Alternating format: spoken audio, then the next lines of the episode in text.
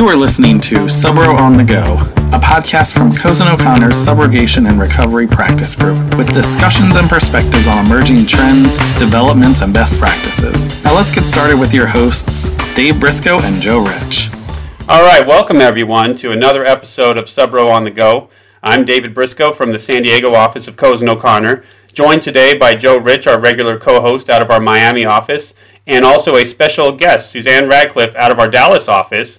Suzanne's been practicing subro for over 20 years, and she also, in addition to subrogation, has a very significant equine law practice. Equine, equine, she'll, uh, she'll correct me. I have to admit that, that when I met you years ago, Suzanne, I didn't even know what equine meant, so uh, or even clearly how to pronounce it, but we appreciate you joining us uh, today. Thank you. Happy to be here.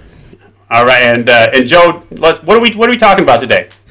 So today's topic is will any expert do? And and when I talk to clients about experts, I I, I like to use like uh, I'm a movie buff. I'm a bit of a fanboy, a little bit of a geek when it comes to um, superhero movies and comic books. So I, I try to use that analogy for movies, right? The experts are important to us because they are the stars of our movies. Our cases are like little mini movies. We're trying to tell a story. We're trying to convince people of, of our version of events, and we do that through our experts. They're our actors, right? So you're picking the right actor to play the right role. If you look at choosing an expert that way, it, will kind of open up your eyes a little bit on, well, you, you know, you need someone with the right background, the right tone, the right personality. So I, I compare it to, you know, could you imagine if, you know, Eugene Levy had been He's one of my favorite actors from Schitt's Creek. Imagine if he had been cast in the Iron Man role that Robert Downey Jr. had, like, you know, 10, 12 years ago when all these Marvel movies started. The Marvel movies would be radically different, right? Both very accomplished actors, but wildly different skill sets. You know, Gene Levy, I think Eugene Levy, I think is like a comic genius. Um, but you know, Robert Downey Jr. nailed the role of Iron Man. So that's what you're doing when you're picking experts. You're saying, do I have the right expert for the right role? You know, for this type of case. So I think if you start from that premise, it sort of opens up your eyes like, okay, I mean, you can imagine, Dave, like, uh, you know, different people in different roles, right? So what we need to think about are what are the considerations? What are the key things we need to look at when we try to find an expert for the type of case we're dealing with. So, Dave, why don't, why don't you start us off? Like, what's the first thing you consider? Sure. Well, first of all, we, we have to figure out what kind of case do we have here, right? I mean, the, the basic level is fire case, water case, and then we take it from there for a more specialized expert. But I, I kid you not, I mean, I once had a case where a client sent a, a, fire cause and origin expert to document a water loss and retain the water supply line. And I called him up and said, What the heck are you doing? And he said, I, I thought I was just you know, doing the client a favor, helping them out, going and documenting a water supply line failure and, and grabbing the evidence. And I'm like, but you're a fire expert, so stay in your lane, know who you are. Um, and so that's kind of level one is let's figure out what kind of case we have um, and to get the right initial expert there, and then we work it from there after that, uh, Suzanne, if you have any thoughts, feel free to chime in. Um, you know, once we get into more, you know, specific what kind of loss we have, if we have a fire loss, then we could take it from there and decide: do we need an electrical engineer, a mechanical engineer? You know, is it a water loss that we had a mechanical engineer go out to the scene? But now, you know, we may have been able to figure out the cause of the loss. Now we need sometimes more specialized experts, including a standard of care expert, um, which is often too often missed in these cases. Yeah, I have found in my practice with standard of care experts, they are often so important with looking at codes, letting us know what is truly negligence as opposed to, you know, somebody just just taking a shortcut, something like that. So, and I've also found that the standard of care experts are sometimes a little bit harder to find. Uh, so I've really relied on my colleagues in finding the right standard of care experts for certain losses over the years. If I could just jump in there, so I see that a lot with um, hot work fires, right? They seem pretty simple, right? Somebody's using an open flame and acetylene torch or, or whatever. The origin and cause investigator goes out and he documents and he says, well, this was the cause of the fire. But very often, they're also not as qualified on following the local or state codes, right? In terms of what would a welder or someone in that specific construction industry have to do for hot work, right? So it, it, it becomes important to focus on standard of care. That's an excellent point from both of you. So what I usually try to separate for our clients is, you know, think of it as two things. Think of it as you have expert and expert or multiple experts to help you determine what is it that caused the loss.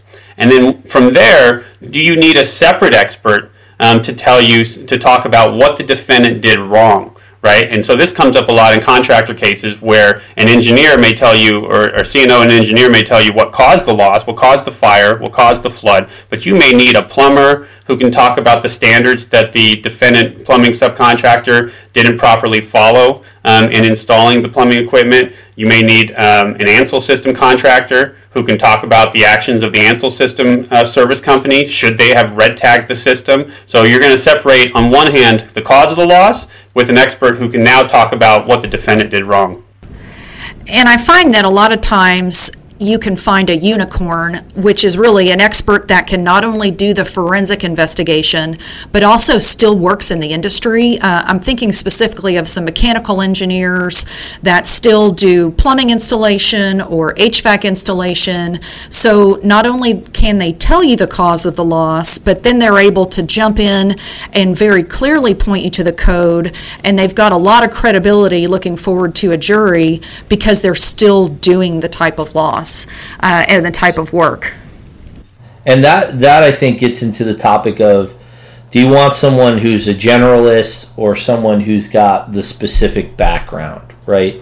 What do you guys think? Right, that's an excellent point, right? So it depends on the kind of loss, and typically in, the subro industry, we have experts set up for that specific kind of loss. So after you figure out what kind of case you're dealing with, if um, if it's a fireplace loss, we then have a fireplace, you know, expert who is the right, per- who the one person you definitely want on your fireplace cases. Same with a battery fire. Same with a Broan-NuTone exhaust fan fire. You know, um, same when it's when it's wildfire. So the specific type of loss will tell you, you know, what kind of specialized specific expert you want. And so, just a quick case example from trial. You know, we had a case involving a circuit board fire from a product and so we actually had the expert who re- literally wrote the book on printed circuit board fires.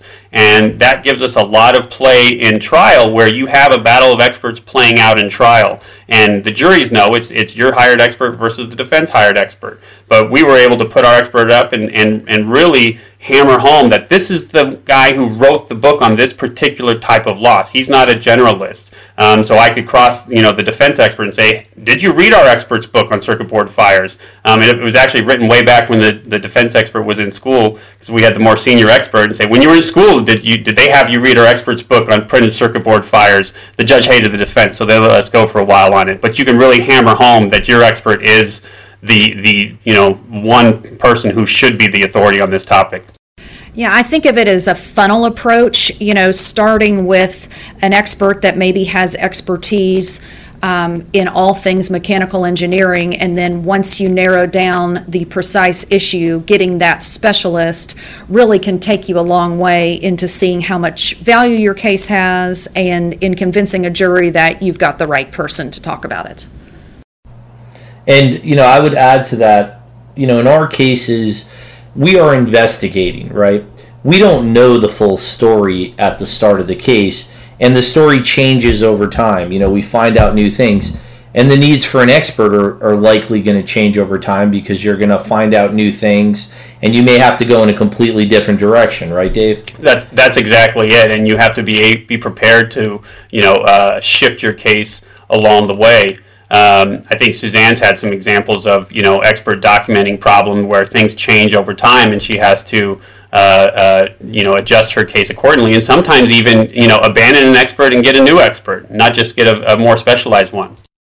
That's exactly right. I had a case here in Dallas where we had an outstanding expert come in, and he did such a good job of documenting everything that was wrong in this building that once we got into litigation, a lot of that was reflecting negatively on our insured. And so when it came time to designate experts, we actually needed to bring in someone who was less familiar with the variety of issues at our insured's building and could just focus on what we wanted to focus on, the issues that put the defendants in the crosshairs. So, you know, I guess there is such a thing of do, as doing too thorough of a job, but that was a circumstance where we had to change horses halfway through due to no fault of our expert just being very thorough. I, I would add this raises a good point, I think. Not to say that your expert wasn't following directions, but one of the most important things that I look for um, when evaluating an expert is someone who can stay in their lane and sort of follow my directions because that's really a lot of like you know we're the directors behind the scene of the movie and you need to have each of your actors doing the right thing including the experts so you know I, I think it's also important to factor in you know will your expert be one who is able to sort of stay within their lane um, and and help you. Uh, so those are some good points. What about? I'm just thinking. What about like jurisdictional issues? I, I mean, sometimes that definitely comes up to play in Florida. What do you guys experience in Texas and California? So in Texas, uh, I have found that jurors tend to feel more comfortable with someone that sounds like them and looks like them. And I always think back to my cousin Vinny, where you had Marisa Tomei on the stand in her deep New York accent. You had Joe Pesci as my cousin Vinny, uh, and they everybody just thought that they were complete clowns, didn't believe what they had to say. Ultimately, they won them over with, with good lawyering, but I think it's always good if you have someone that's local, at least in Texas. Uh, and I've tried cases in Oklahoma, Louisiana, and have found the same thing. It's it's easier to get by with someone who they trust. That's exactly it. You you want for you know first and foremost you want your expert to be able to get it right. So the expert has to be a, a you know best of the best expert in order to figure out what caused the loss on what sometimes is a very complicated case when you have these houses or or commercial structures burning to the ground and trying to figure out what caused the loss. So you need a team of experts who get it right. But getting it right is only part of it. You have to be able to explain it to the jury in a way that comes off very credible. Those are those are excellent points. And uh, and obviously, when we talk about jurisdiction, you know, we we uh, we won't uh, dive deep into this today, but we you do want to know what the expert standards are in terms of admissibility for your region. Are you uh, are you in California where the Frye standards apply, and it's an easier um, hurdle to get your experts' opinions and testimony in front of a jury, or are you um, in a more challenging Daubert jurisdiction where both you and the defense have to um, have a higher standard for, for getting your testimony in front of a jury? Yeah, in, in Florida, um, it's now settled that um, in state court the Daubert standard applies. It was flip flopping for a couple of years between the legislature and the Florida Supreme Court, and we've now last year got a pretty definitive ruling that it's it's Daubert. But you know, um, it, those standards matter. But at the same time, if you have a good expert and your expert does a good job and they know what they're doing and they have the right background um, I, I, think you can probably survive um, any any standard. But I would add with Daubert, and I don't know if Suzanne and, and David, do you have any comments on this? But with Daubert, it's really important for those of you out there listening to understand that in jurisdictions that follow Daubert, there's probably certain experts that you hire that are going to have to do additional work, like additional lab work or additional testing just to avoid having to deal with that type of challenge. And Joe, I think that goes back to what you've said about keeping their folks uh, your folks in their own lane and not overextending your expert. I, it always occurs to me that if I'm asking an expert to go out on a limb, I am potentially jeopardizing their livelihood if they're struck uh, by Daubert standard. And so that's another reason to kind of stay in your own lane. I think they're more credible that way. It doesn't put them at risk, it doesn't put our case at risk, uh, and you make sure your guy gets to testify. Yeah, and this this leads right into our, our yeah. last you know subtopic, um, which is you know beware of the jack of all trades. Joe, what are your thoughts on that? Yeah, so um, I, I get worried when when um, people are very willing to offer opinions on what I would consider areas beyond their expertise. Um, you see this a lot in fire cases where origin and cause investigators may be commenting on electrical issues. Um, I mean, look, in some cases that that's going to happen just by the nature of the fire, but you know, um, I, you know, Dave, I think back to your example at the start of the podcast. You know, the origin and cause investigator going out and collecting a plumbing pipe is, right. I think, probably the most extreme example yeah. I've seen. You know, in terms of somebody like going, uh, what I would say, outside of their lane. But you know, the the I can do it all um, may work in some cases. You know, but if you have a large, complex products liability case or a complex construction defect case, or Suzanne, some of the equine cases that you've handled, you know, there are very specific lanes for very different experts. And, you know, if they start crossing those lanes and blurring the lines, um, you know, it, it, it just becomes hard. It becomes harder.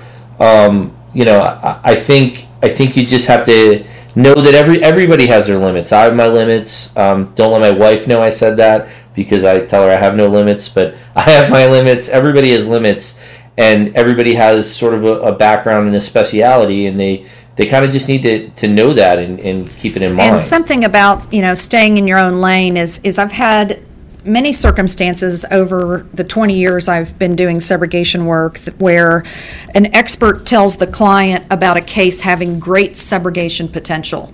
Um, and, and I've even seen that appear in reports. And that can be challenging, especially when the expert doesn't evaluate some of the legal hurdles that there could be. So uh, that's a lane I especially would like them to stay out of. But yeah, if they can feel confident that someone else is carrying the water in another area of scientific proof for the case. I find that that usually works and that people don't want to overextend if they don't have to, and they don't have to feel like they have to be the person to win the case.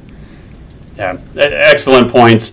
You know, um, we uh, if you have any questions for those listening um, on what type of expert to get on a particular case, feel free to reach out to us anytime. Uh, you know, we maintain a significant database of, of uh, experts and, and the types of losses that they specialize in and, and the ones we should be getting on these losses. We've seen them in deposition and trial, so we certainly have thoughts on who to get on particular losses.